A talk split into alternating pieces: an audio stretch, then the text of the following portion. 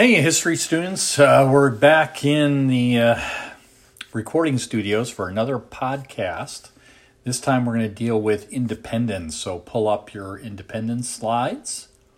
Uh, we're going to talk about how the colonists go from loyalists to to rebels in all of this. So what does that mean? Well, what I call colonists, you would call Americans today and they are, uh, as you'll see, very loyal to the crown, uh, but with some exceptions, and they keep on sliding further and further away. What we call the causes of the American Revolution take place. So today we're going to look at that idea. Uh, you are going to take a quiz over this material, so don't worry about the first slide, but I'll come back to that when we talk on Monday. Socrative is a method of taking quizzes through your phone. Uh, and I will allow you to do that on Monday and get participation points for that. So, slide number two is this idea of figuring out who would win this conflict. And on its face, it seems like it's obvious because we already know the outcome that the colonists or the Americans do this. Uh, but at the time, it is very unlikely, and that's why it takes so much time for the colonists to actually declare independence. Uh, and you'll see kind of how that happens. So, our goal is to try to answer this question, what I call Mission Possible essays. And this is number three. What role did time and geography play for the colonists on their march for independence? Uh, time is what I just talked about.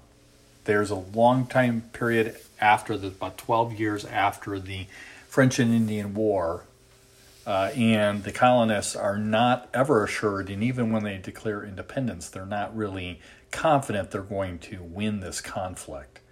Uh, geography, by that I mean not only is London or England far away from the US mainland, but it's also internally.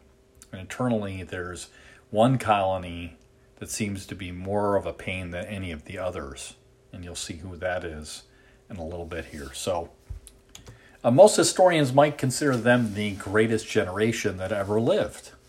Uh, these founding fathers. They knew it and they got it.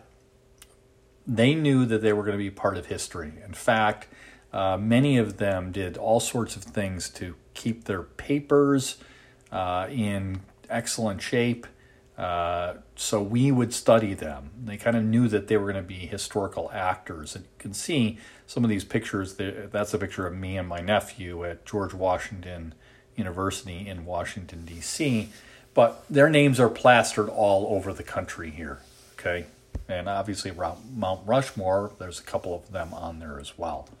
Okay where does all this start? Well, the founding fathers were really inspired by this Enlightenment movement that took off in Europe uh, prior to the American Revolution, and it it believed that human reasoning could solve things.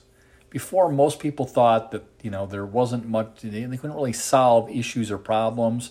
Here, they believed in science and medicine and education, uh, media, law, politics somebody like Ben Franklin would be a great example of that with the kite, doing his own experiments. Uh, the campus in Boston, which is called Harvard, is an institution that believed in the Enlightenment movement. So, this is the ability of human beings to think or figure out solutions uh, by using their mind. Even with that, there was that common ground that they had with the English. They dressed like them. They spoke the same English as um, spoke same language as them. Uh, they had the same culture. Uh, there was a lot of similarities, more similarities than not here. But if we look at a map here, which I've shown you in the past, you'll see that maybe things are going to go off the tracks, especially between other European powers. And in the map, you see the blue is France, the kind of pinkish, reddish, whatever you want to call that color, uh, is um, English, and then the Spanish are kind of like a salmon or orange there. So when you look at that, you're like, well, these these powers are kind of butting up against each other, and they're probably going to be some kind of conflict. And that conflict starts early. So we've talked about colonization before with the pilgrims and Jamestown and stuff like that. Well, in this case, there's something that they call the Beaver Wars. The Beaver Wars is an area in the Midwest that we'd probably call Ohio, maybe Western Pennsylvania as well. There's a group of people that believe they own that. Native Americans, the Iroquois, the French, who have settled that area, and the British. The British believe they own that land and would like to take that over, and they're willing to send uh, a company out there. And so there's what's called the Ohio Company, and this is um, a company that is uh, people are invested in, and they they say, well, if we can get this land, and it would be free to them, settle this land. Uh, they make some money off of this. So this was a, an opportunity to make wealth. Uh, a guy named Governor Dinwiddie of Virginia sends out 200 militia to go out there and tell the French that, you know, this is really our land. And it just happens to be that one of the most famous Americans is one of those 200 militia. His name is George Washington. So Washington comes in as a lieutenant colonel at the age of 21. And I love this uh, saying that Joseph Ellis, who's a historian, said instead of going to college, he went to war. And that kind of captures uh, George Washington in a lot of ways. He wasn't a highly educated man, although he was pretty wealthy. He wasn't like Thomas Jefferson or Ben Franklin. He learned his uh, lessons through going to war. Um, and that's going to be really important. So you might relate this to like people that are book smart and people that are like, you know, street smart. And George Washington is that street smart person and which is very different from all the other founding fathers. He goes to Fort Duquesne, which is, uh, or just outside of Fort Duquesne, which is settled by the French. Uh, today, that would be Pittsburgh, basically the city of Pittsburgh. And there's a guy there, Holcomville, and Holcomville, and 32 Frenchmen are there. And Washington brings in a native interpreter. So a Native American knows how to speak French because Again, Washington didn't go to college. He went to war. He doesn't know French. And while this guy's talking to Holcomville, he decides to take things into his own hands, this Native American. He actually splits open Holcomville's head, pulls out his brain, and the rest of his men start attacking those 32 Frenchmen. It's a disaster for Washington, and Washington doesn't really know what's going on because, he, again, he doesn't know French and all of this tying this to a bigger story is that this is the beginning of the French and Indian War, which is going to be an international conflict. The French and Indian War is not named really well. Uh, the British and the colonists are really going to work together against the French and the Indians. So the French and Indians are not fighting each other. They're fighting the British and the colonists. I know I just told you that colonists also had Native Americans with them at this, the beginning of this, and they do, but they lose them, and I'll tell you why here in a minute. Okay. Uh, I'm not going to talk too much about Fort Necessity, but it's another disaster for George Washington, who uh, has to surrender that on July 4th. Uh, the British are going to support the cause of the colonists, and Edward Braddock is a general, and he meets with Native Americans, and this is why Native Americans are not going to be very supportive of the colonist or the British. And he says the English should inhabit, inherit the land. No savage should inherit the land. So you can imagine if you brought Native Americans in and then you told them they're savages, they're probably not going to really work with you. He went back to Fort Duquesne with 400, 1,400 men. George Washington was one of them. And they were attacked. George Washington wrote about later on. Uh, amazingly enough, he had two horses shot from underneath him and four musket balls that pierced his clothing. Okay. But he survives. He's one of those people that seems like ordained to survive. The impact of this war at the end of it is that there's this polarization actually between the British and the colonists. And the colonists start to develop their own sense of pride. There's these creations of these four regions. So we always think of 13 colonies. Uh, they're going to put together, they're going to start the building blocks of creating a nation by putting them in four, four regions. And they don't do this specifically or design specifically, but they do so. The map is hard to see, but basically what tells you is that the East Coast is all the colonies. Anything outside of that, in that Ohio country that we talked about, the British say, no, you're not going there. Okay. Uh, the colonists don't like this at all because they thought that they fought this war and won this war to gain land as well. As the political cartoon said there, join or die. Uh, the independence timeline is important because the war ends in 1763 and the Sugar Act then is implemented. And why are these uh, taxes put on the colonists, like the Stamp Act and the Townshend Act and stuff like that? Well, it's pretty straightforward. Great Britain spent a lot of money on this war, the, the French and Indian War, and they have to have a means of paying for it. The colonists were not taxed for the war, so they felt like they should be, you know, taxed. So they're they're part of this, uh, you know, system. Help them win. Seems like it's only obvious. There's 12 events. There's 12, 12 major events from 1763 to 1766 that are pretty important. So you can go over those within your textbook. But the point here is that it took them a long time to do this, right? We're, we're talking about at least 14 years, 12 to, well, 13 to 14 years that uh, this took the colonists to kind of break away.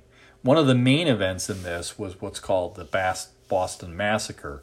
And if you look at the political cartoon that I have on, on slide 18, you can see the British are shooting on defenseless people uh, and that there's blood gushing all over the place. This is a political cartoon by used by Paul Revere, but that was completely historically inaccurate. Okay, uh, the colonists were there baiting the British to fire, throwing ice balls at them, and yelling and screaming at them. Till eventually they did exactly what they were hoping that they would do. Um, Boston is one of those locations that really gets things going. And when you think of geography, Boston is that location. You'll see that there's other events that happen there too. March 5th, 1770 is when this happens. Five are dead, including Crispus Attucks, who happens to be, we believe, an African American. So the, you could claim the first uh, casualties of this conflict that's coming um, is Crispus Attucks. John Adams, the founding father, actually defends the British soldiers based on the fact that I just told you that this was largely a myth that political cartoon is. Seven were found not guilty, two of them were manslaughter. Okay. There's a political cartoon there showing uh, people tarring and feathering someone. I'll try to post a video on this because I think it would help, be helpful to see that. The Boston Tea Party, I've got the podcast on that, so that is a two part podcast. Listen to that and then send in your responses. You'll get uh, participation points, okay? Where you could say the conflict turns from just protest into armed conflict happens at Lexington and Concord in April 19, 1775. Are they in, is the war started already or is it still in the causes stage? That can be debated. Okay. The British went out once again in Boston thinking that they could capture ammunition stores and key people like. Uh, uh, John Hancock. So they marched out 24 miles in one day out of Boston, and then they were pushed back. Uh, they did not find what they needed to, to get, and they also disgusted at the colonists who seemed to fight uh, behind trees and rocks and things like that, and that was not what um, uh, the British thought was admirable. Even at 1775, the reason I don't think that we're actually in the war yet is that they still try to petition the British Army. The Olive Branch petition is still trying to say, you know, King, I know things have gone poorly, but we still want to be part of the team. Okay? Why are they doing that? Well, I think they're doing that because they think they're going to lose this conflict. And if they lose this conflict, all of those people will be tried and maybe hung and quartered. Uh, and it's a very ri- risky pr- proposition here. Okay. In June 17, 1775, maybe things go too far here. Maybe this is the start of the American Revolution. 226 British are dead. Uh, they go up what's called Breed's Hill in Boston. They get repulsed numerous times. Eventually, they actually do win the, the hill, but at a very, very high and steep cost. Uh, moving into the new year, which is what six months later, uh, Thomas Paine pushes the colonists over the edge when he writes a pamphlet called Common Sense. Sells a ton of copies. Um, it basically says an island cannot rule a continent. And this really gets most colonists to agree to that idea. The uh, Congress meets again, and John Adams is one of those people that's part of the Congress. This it's not official Congress yet, but body uh, to determine what the next steps are. And she adamantly, you know, tells her husband to don't forget the ladies in all of this. This is a quote from her. What's really interesting is John Adams and Abigail Adams, his wife, write these letters back and forth. We have 1,200 of them. No other uh, couple do we have even close to that. Uh, in the case of like George Washington, his wife had actually burned all the letters between the two of them, which might tell you something about the content of those letters. John Adams kept all of his letters. Okay.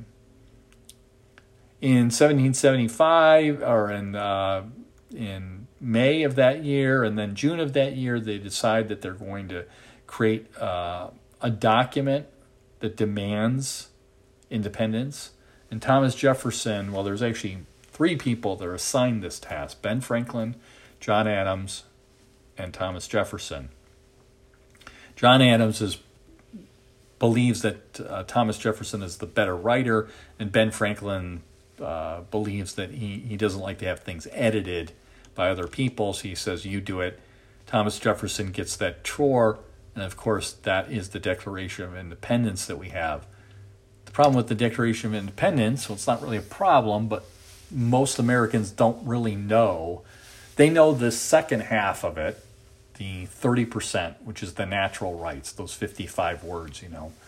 All men are created equal, life, liberty, and the pursuit of happiness, that kind of stuff. What it really is, is a list of grievances against Great Britain. And it, one of the things that it, it uh, argues for, the original draft at least, is that England was responsible for the slave trade. That does get edited out of the text. Okay. The author is not known until the 1790s. So Thomas Jefferson, although it's on his tombstone, that is not known. And you may be surprised by that. Why? Because they think they're going to lose even after this conflict gets started. Okay. There's a great video on Thomas Jefferson uh, that I wish I could show you, but we're going to move on, okay? So the next couple slides kind of talk about that. The road to the Declaration of Independence, they have actually a statue of King George uh, in New York City, and they tear that down. They're concerned that if the British do come to New York City, that they will take it and melt it into uh, musket balls. So the colonists do that themselves. I've got a map there. It's not really relevant. I would use that again. But take a look at you know your textbook and see it. See what you thought was the most important cause of the American Revolution. Okay. Until uh, next time, we'll see you later. Take care. Bye.